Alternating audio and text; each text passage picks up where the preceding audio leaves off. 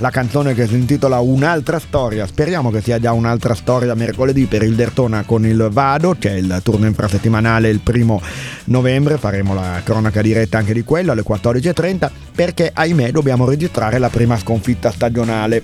Arrivata per carità dopo nove partite, ragazzi, quindi comunque ci sta che dopo nove ne perdi una. Ieri però, insomma, non mi sono divertito molto allo stadio, decisamente. Qualcosa poteva essere fatto meglio. Non è stata una prova pessima, però anche poco propositiva, poco creativa. L'andiamo a commentare la sconfitta 1-0 ad opera del Bra con Roberto Cannepa, direttore sportivo. Com'è Roberto? Buonasera a tutti, buonasera Brox, buonasera a tutti gli ascoltatori e tutti i tifosi. Beh, sicuramente hai centrato, è stata una, una, brutta prova della squadra. Speriamo che già mercoledì, oggi c'è stato l'allenamento, si possa resettare e fare una prova di un, consistenza diversa come lo erano state praticamente tutte quelle di inizio stagione, perché nella eliminazione sconfitta sempre col Bra, diciamo un po' la nostra bestia nera negli ultimi periodi, eh, c'era stata secondo me, e sai che non le tiro mai fuori, una prestazione pessima da parte del direttore di gara. Eh, un'altra partita che non era stata approcciata diciamo in maniera esemplare era stata quella col Chieri, ma comunque eravamo riusciti andare in vantaggio, poi eravamo stati ripresi, avevamo portato comunque a casa il punto, anche se, anche se era fra le mura amiche e fra le mura amiche anche la media inglese chiede sempre di vincere. Ieri effettivamente abbiamo mancato, è stata una, una mancanza diciamo, generale in tutti i reparti, in tutte le situazioni.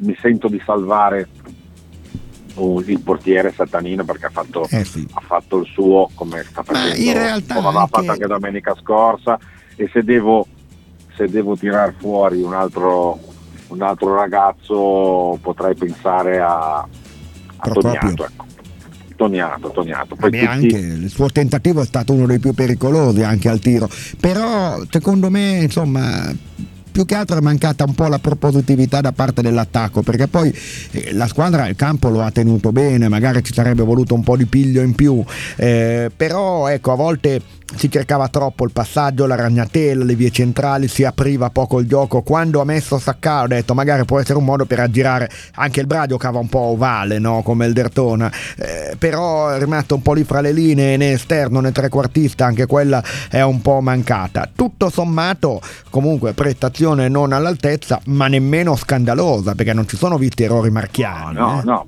ripeto, ripeto, se fosse finita in pareggio non, nessuno avrebbe gridato allo eh. scandalo, però però conoscendo il potenziale della squadra, conoscendo l'impronta che abbiamo dato fino adesso, sicuramente una prova sottotono globale.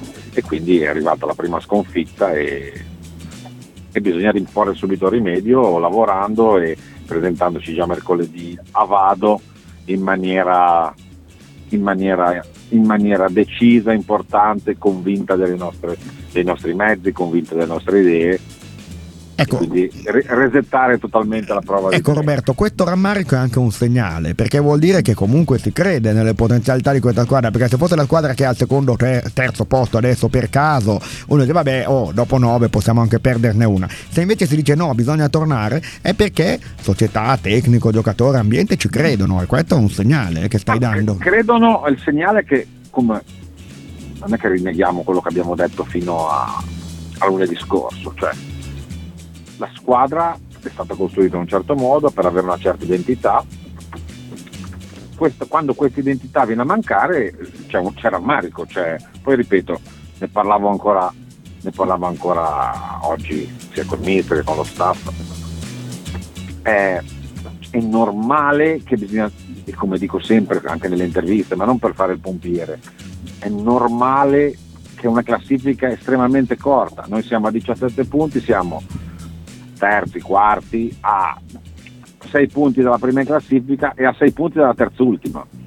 Questo ti dice quanto è equilibrato, hai visto anche i risultati Può di succedere ieri. tutto in ogni momento, questo. In questo momento l'Alcione ha preso, ha preso un po' di, di vantaggio a 5 punti, sulla seconda. Senti, però sul piano Pisola. tecnico della squadra costruita in un certo modo, ancora l'altra volta l'allenatore in una mia intervista aveva detto abbiamo scelto le punte proprio perché hanno quelle caratteristiche, non cercavamo probabilmente il bomber finalizzatore che le mette tutte o che risolve da solo le partite, cercava delle punte che avessero eh, questo atteggiamento. Ora siamo qui a dire però se c'era una punta che la sbatteva dentro anche una palla storta, boh, Eh, no, sicuramente, sicuramente quello che dici è corretto. Speriamo che si ritrovino le nostre punte, e questo c'è anche da dirlo. È innegabile che, guarda, hanno scritto anche un articolo settimana questa, siamo arrivati al gol con 11 giocatori differenti, quindi vuol dire che... certo, però non si può sempre ovviare, le punte ne hanno fatte 3, 4 di questi gol. 4. Eh, sono un po' pochi. Comunque, guardiamo e chiudiamo la partita di Vado pensando a eventuali. eh, manca qualcuno? Ci sono dei recuperi in vista? No, direi che per fortuna non ci sono disqualificati, abbiamo- avevamo in diffida eh, Gulli che però non ha giocata e, e Rossi, quindi Gulli giocherà mercoledì o comunque potenzialmente può rientrare. potenzialmente potrebbe giocare. Va bene, e allora aspettiamo e vediamo. Certamente auguriamoci una reazione di rimanere più a lungo possibile nelle zone che contano. Grazie Roberto. Grazie a tutti gli ascoltatori, grazie Brox grazie ai tifosi, un abbraccio.